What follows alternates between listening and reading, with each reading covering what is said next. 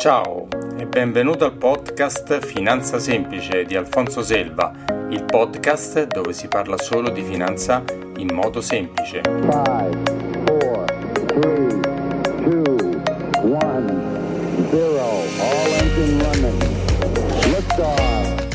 Puntata numero 7.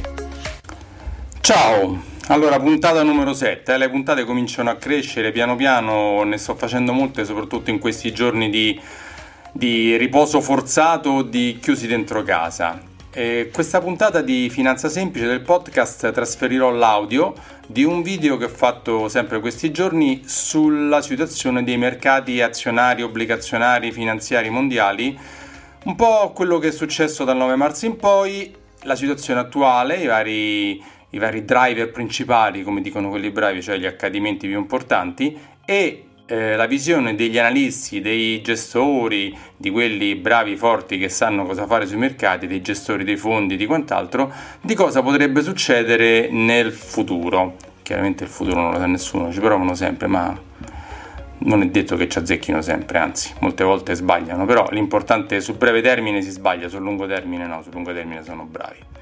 Quindi ti lascio all'audio del, po- della, del video e ci sentiamo alla prossima. Benvenuto a una nuova, nuova puntata di Finanza Semplice.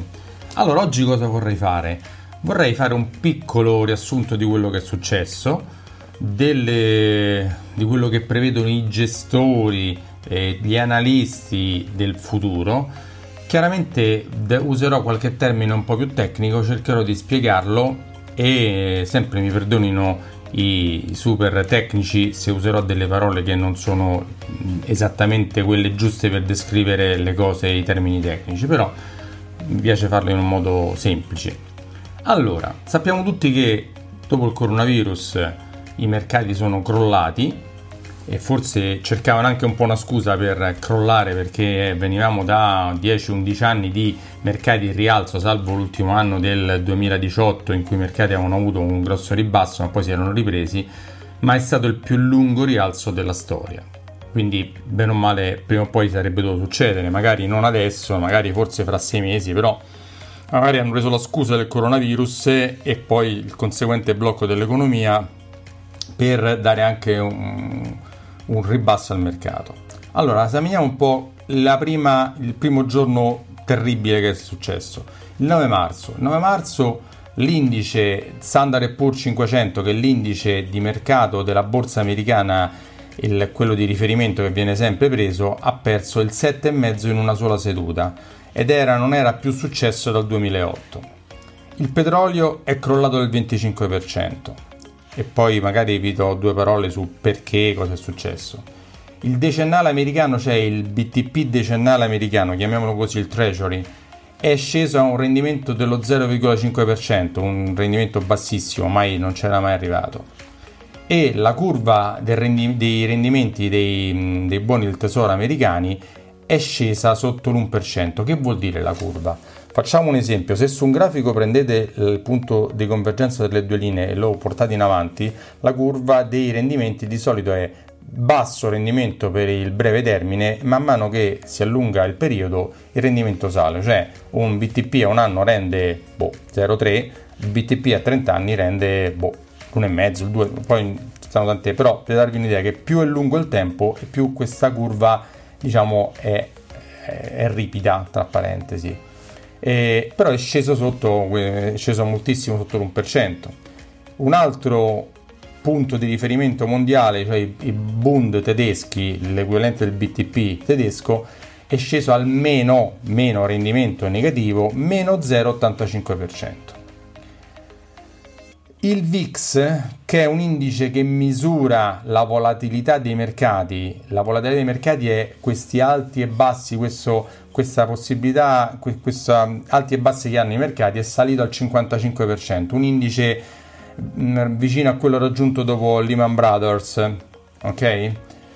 E gli spread del, del credito sul credito dei high yield, detto in gergo vuol dire i titoli eh, ad alto rendimento ma molto eh, pericolosi, cioè quelli che hanno un rating molto basso, quelli che non sono titoli come i Bund tedeschi o i Treasury americani, buoni il tesoro americano, ma titoli magari di piccole società, di società molto meno affidabili, hanno, i suoi rendimenti si sono allargati, sono saliti moltissimo, perché chiaramente se io presto i soldi al mercato, alla Germania o all'America, e magari voglio avere un rendimento più basso, molto molto più basso di quello che se presto i soldi a una sconosciuta società del, del New Jersey o della Scandinavia o dell'Italia piccolina, magari quotata in borsa o non quotata che rende che ha un piccolo, eh, un piccolo fatturato e quant'altro.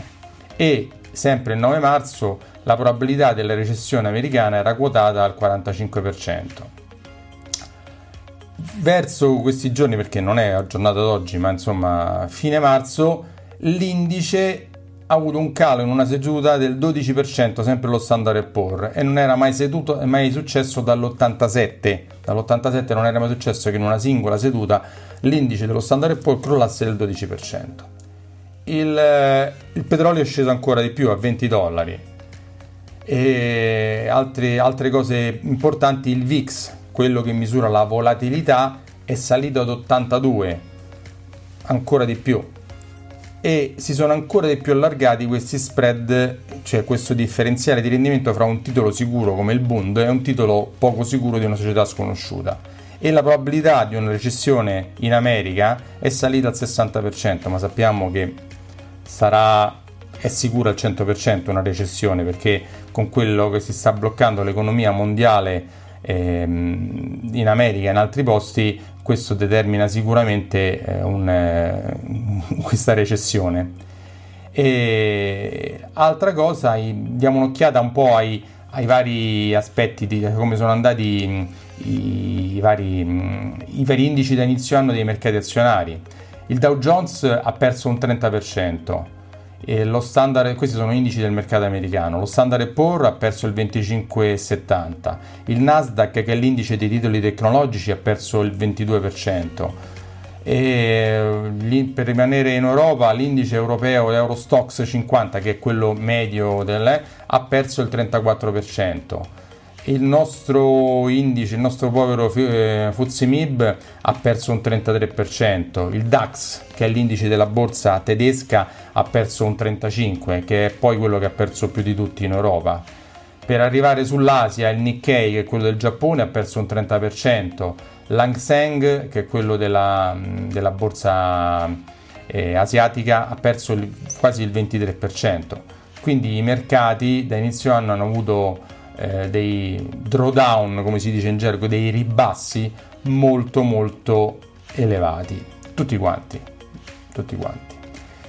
Per ritornare al prezzo del petrolio del greggio, perché è crollato tantissimo? Perché ah, proprio a ridosso de, de, del, del, 9 marzo eh, c'è stato un incontro fra i paesi, i paesi OPEC e quelli non OPEC più grossi, che poi è la Russia il più grosso, per cui era stato proposto un accordo per aumentare il prezzo, per arrivare ad aumentare il prezzo del barile, un accordo di diminuzione dell'offerta. Non c'è stato questo accordo e quindi tra i paesi OPEC, di cui il principale è l'Arabia Saudita e, e la Russia, dal giorno dopo dell'accordo cosa ha fatto l'Arabia Saudita? Ha preso, ha messo sul mercato il prezzo del, del suo petrolio, l'ha ribassato a 20-25 dollari facendo crollare un po' tutto quanto il mercato del petrolio, perché chiaramente eh, se l'Arabia Saudita, che è uno dei maggiori produttori, lo mette a questo prezzo, eh, tutti gli altri si devono adeguare perché se no chi lo va a comprare da loro. E lo, e lo, stesso ha dovuto fare tutto il resto del mercato. Perché l'ha fatto l'Arabia Saudita? Perché vuole tagliare fuori dal mercato la Russia, perché la Russia ha un costo del petrolio di estrazione che è di circa 40-45 dollari, mentre invece l'Arabia Saudita ha un costo del petrolio di estrazione del petrolio inferiore ai 20 dollari, 18-19 dollari, che vuol dire che anche con un prezzo di 20 dollari eh, i sauditi guadagnano, eh, con un prezzo di 20 dollari eh, i russi non ci rientrano neanche del costo di estrazione. Tutte e due hanno dichiarato che hanno riserve sufficienti, più che altro la Russia ha dichiarato che ha riserve sufficienti col suo fondo di petrolio personale, col suo fondo eh, statale mh, per coprire le perdite per due o tre anni. Questo è quello che hanno dichiarato. E quindi tutti e due eh, stanno facendo questa, eh, questa gara a chi lo fa pagare di meno.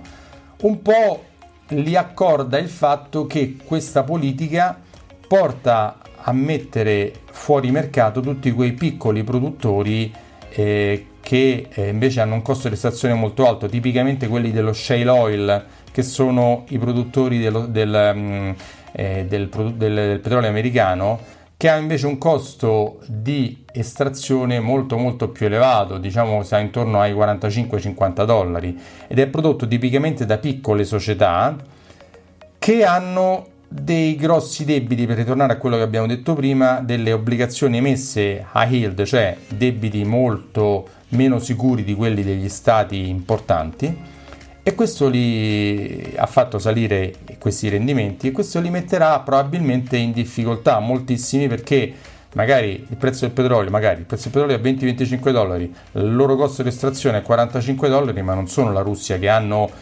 50-100 miliardi di dollari per ammortizzare queste perdite, quelli andranno sicuramente in difficoltà e quindi tutto questo mercato invece delle obbligazioni ad alto rendimento andrà un po' in difficoltà. Mm, affrontiamo un attimo il discorso sull'obbligazionario, tipicamente quello obbligazionario americano. Allora, una piccola premessa. Quando sul mercato i tassi salgono, i eh, le quotazioni delle obbligazioni già emesse scendono e il contrario avviene quando i tassi scendono. Quando i tassi scendono le obbligazioni già presenti sul mercato si apprezzano. Se andiamo a prendere come riferimento il trentennale, cioè il titolo che scade fra 30 anni americano, all'inizio, il 3 febbraio, il rendimento era all'1,66%. Nel momento di maggiore crisi è sceso al 3, eh, il, mm, il, 3, il, mm, il 9 marzo allo 0,99 ed è poi risalito all'1,63. Vuol dire che ha quasi fatto un 50% più, 50% meno, 50% più. Cioè ha avuto un movimento che è come un titolo azionario, quindi attenzione anche a puntare su titoli obbligazionari perché magari potrebbero avere grossi andamenti, i gestori dicono che hanno grossi, delle grosse oscillazioni. Quindi eh, il mercato obbligazionario è anche da prendere anche questo con le molle. Che cosa dobbiamo andare a vedere anche? Che eh, gli indici di eh, paura e avidità sul mercato, che sono indici che misurano quanta paura c'è sul mercato e quanta avidità, nel senso avidità è quando c'è, i mercati vanno molto in rialzo, quando c'è, i mercati crollano, ci sono questi indici che sono eh, molto, invece vanno verso la paura e, eh, ed è, questo indice è molto spostato sulla parte della paura, quindi è, è molto molto elevata questo, questo indice sul mercato.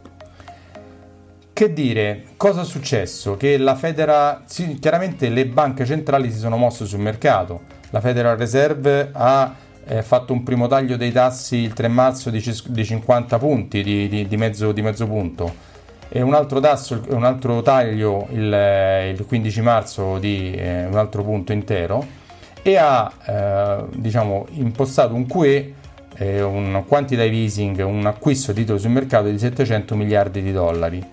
Più, più in America c'è la proposta che sembra che sia quasi accettata di un'iniezione sul mercato di 2 mila miliardi di dollari dal governo americano, quindi per far ripartire l'economia. La nostra banca centrale sappiamo che ha avuto un po' di problemi all'inizio in cui c'è stata una dichiarazione della Lagarde che diceva che non era compito della banca centrale di abbassare gli spread e ha creato grossi problemi sul nostro, sul nostro tutto il mercato. Poi ci hanno ripensato e quindi ha fatto un programma di riacquisto, un QE nostro europeo, di eh, 750 miliardi di euro abbassando i tassi eh, di, a cui hanno prestato presta i soldi alle banche a, allo 0,75 e quindi c'è, c'è, in questi giorni in corso la proposta, eh, anzi la proposta, una grossa discussione tra politica della Commissione europea per mettere in campo i soldi del eh, MES. Lo faranno, lo faranno, lo, oggi Conte ha dichiarato che eh, non, non, vuole, son, non vuole sottostare a nessuna condizione per avere questi soldi, vogliono fare i corona bonds, ma gli stati eh, Germania, Austria e gli stati del nord si oppongono a questa semi moneti, mm, eh, semi no più che semi, proprio una, una collettiv- collettivizzazione del debito europeo. Non si sa ancora cosa succederà. Però cosa dicono gli analisti?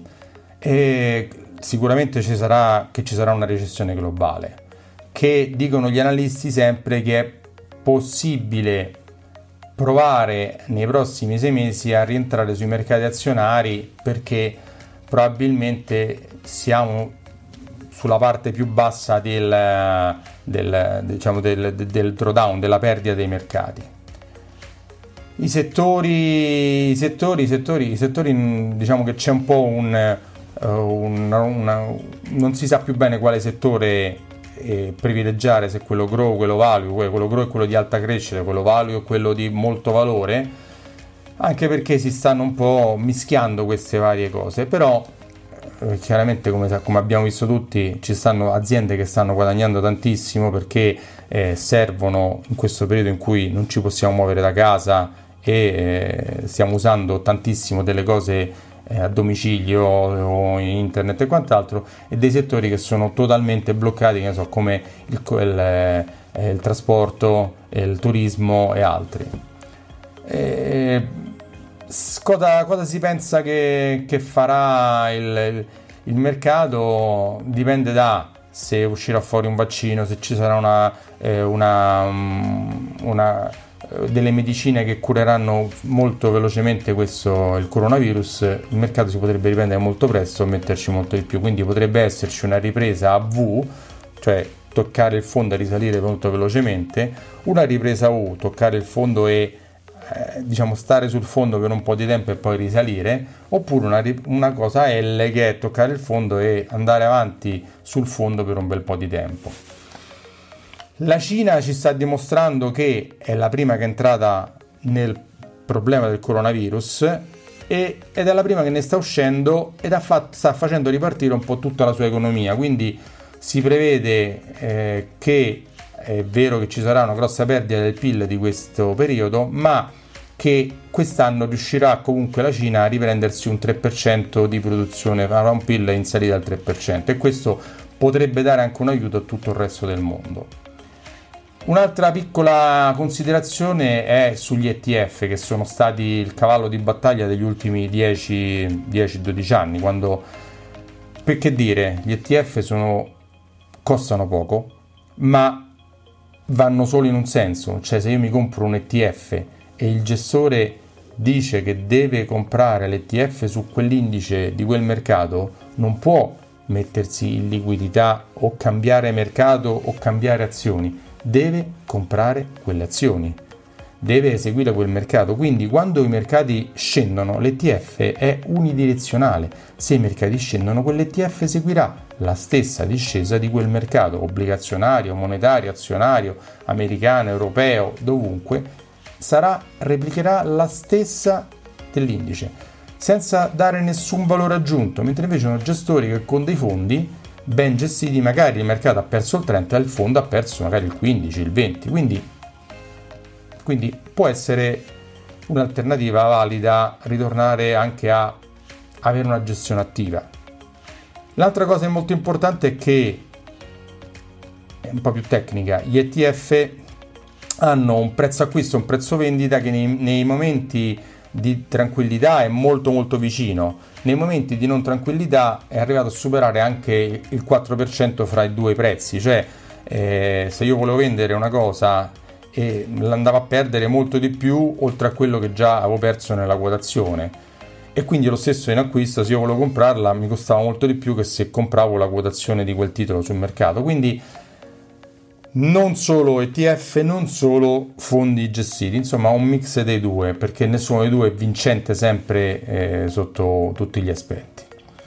Il petrolio, come ho detto, è stato è crollato, non, non sappiamo che gli analisti non sanno bene, la previsione non si sa quando finirà questa guerra del petrolio, apporterà dei benefici all'economia mondiale perché il petrolio costerà di meno, quindi l'energia costerà di meno, però come ho detto metterà un po' di problematiche sui discorsi eh, dei, dei, dei rendimenti delle piccole società nel mondo.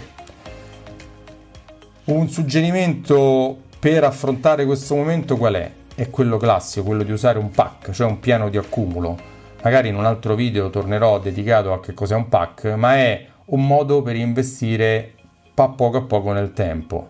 E quindi quello potrebbe essere una modalità per rientrare sul mercato, come suggeriscono sempre i gestori, per andare ad ammortizzare eh, quello che sono gli alti e bassi dei mercati.